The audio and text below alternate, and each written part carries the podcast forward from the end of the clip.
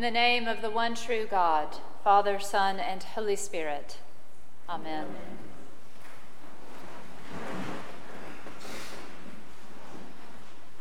Petunia, one of our basset hounds, has more nicknames than any dog we have ever had. As a puppy, all she did was tinkle and toot, so we called her P-Toot. We've read that dogs learn their names faster if they end in a Y sound, so Steve calls her Toonie. She's the smallest dog we've ever owned and the smallest basset we've ever known, so I call her Little Bits, or Bits for short. As a puppy, she played way too rough, all teeth and claws, going after her brother and littermate Archibald in a vicious manner, so we called her Toonzilla. Now she is no longer vicious, but she still has that wild side, so she has been re nicknamed Cocaine Basset. the thing I've noticed about Petunia's many names is that they are in large part a reflection of her personality. They are specific to her. She has revealed those names to us when she was a puppy, we picked out a name for her as a form of our ownership of her. Her nicknames are not about ownership now. They are descriptive of who she is becoming and how she lives in the world. There are moments when she is demure and snuggly and just wants to cuddle with someone. And in those moments, she becomes my sweet Petunia. Jesus asks his disciples who people say the Son of Man is. They reply with a litany of names John the Baptist, Elijah, Jeremiah. Jesus asks his disciples, But who do you say that I am?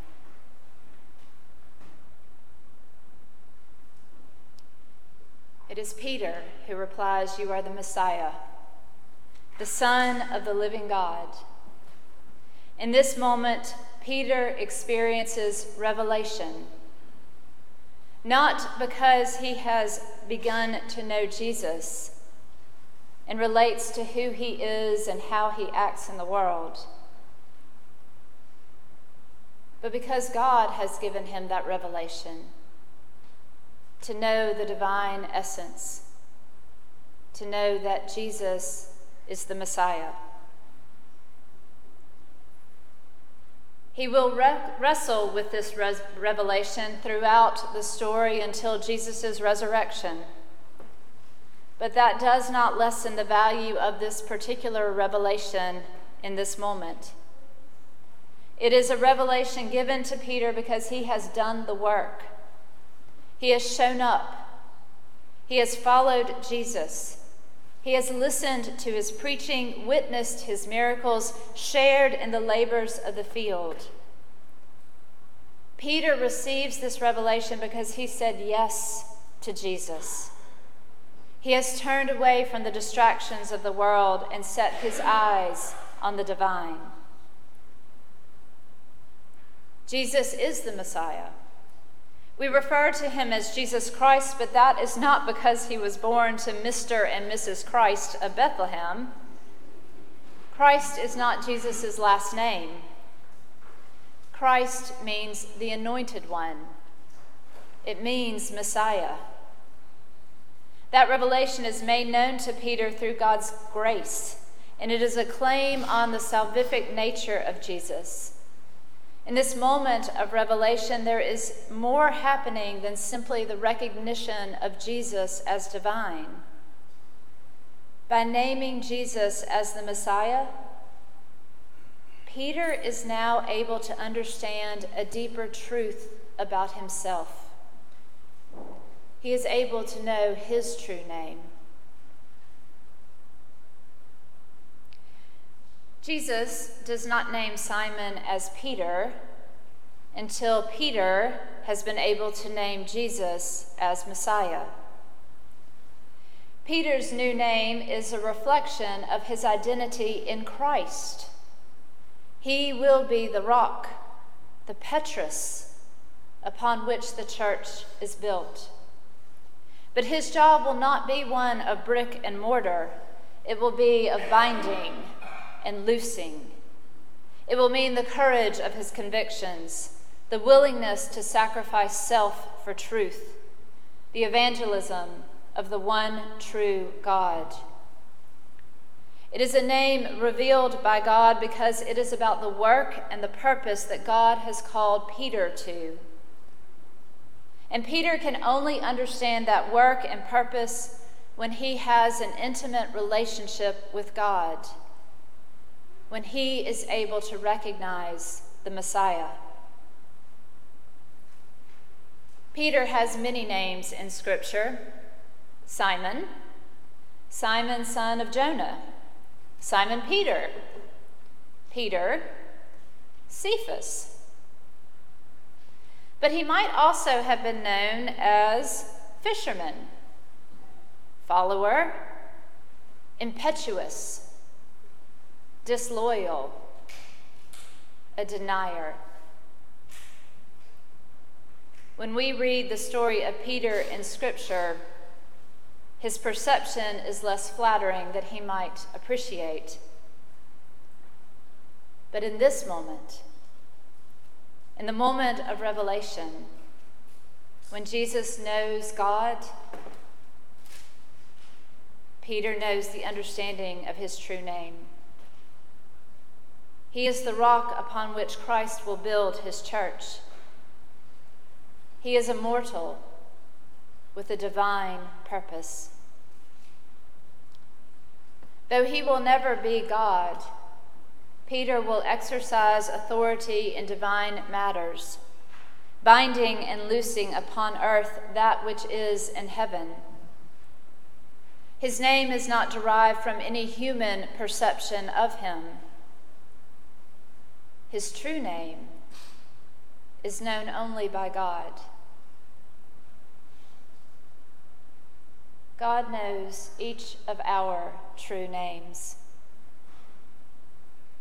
The world, people, we have a tendency to call it like we see it without knowing the real truth of a person.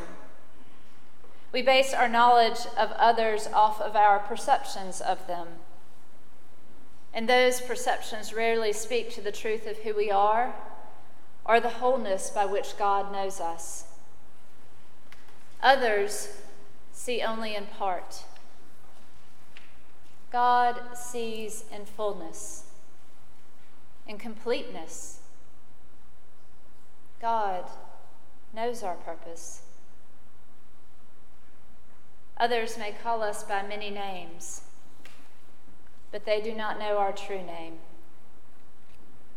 For most of us, our true names are hidden, buried deep beneath the outer layers of protection we wear to keep ourselves from being hurt or becoming vulnerable. Jesus calls us by our true name.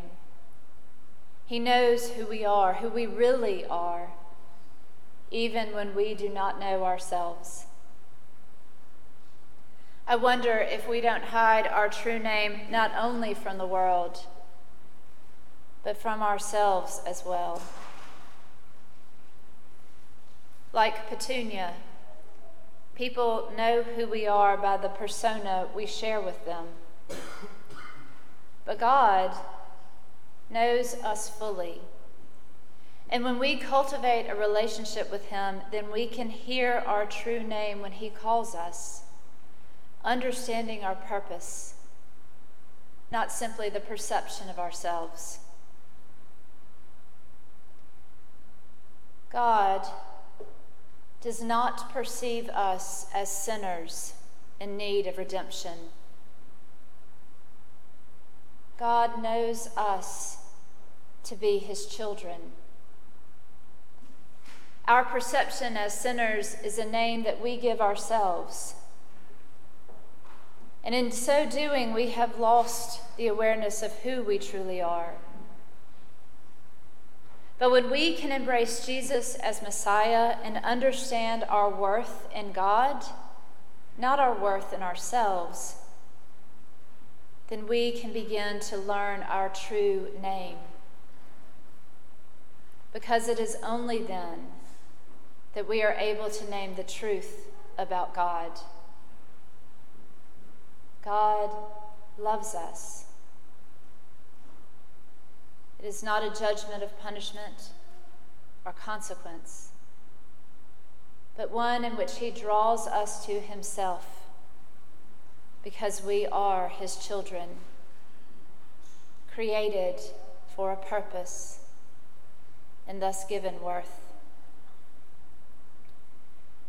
We may struggle with who we are, but in returning back to Jesus, and claiming his messiahship in our own lives, we will be reminded and strengthened to know our true name and our true purpose in the building up of God's kingdom.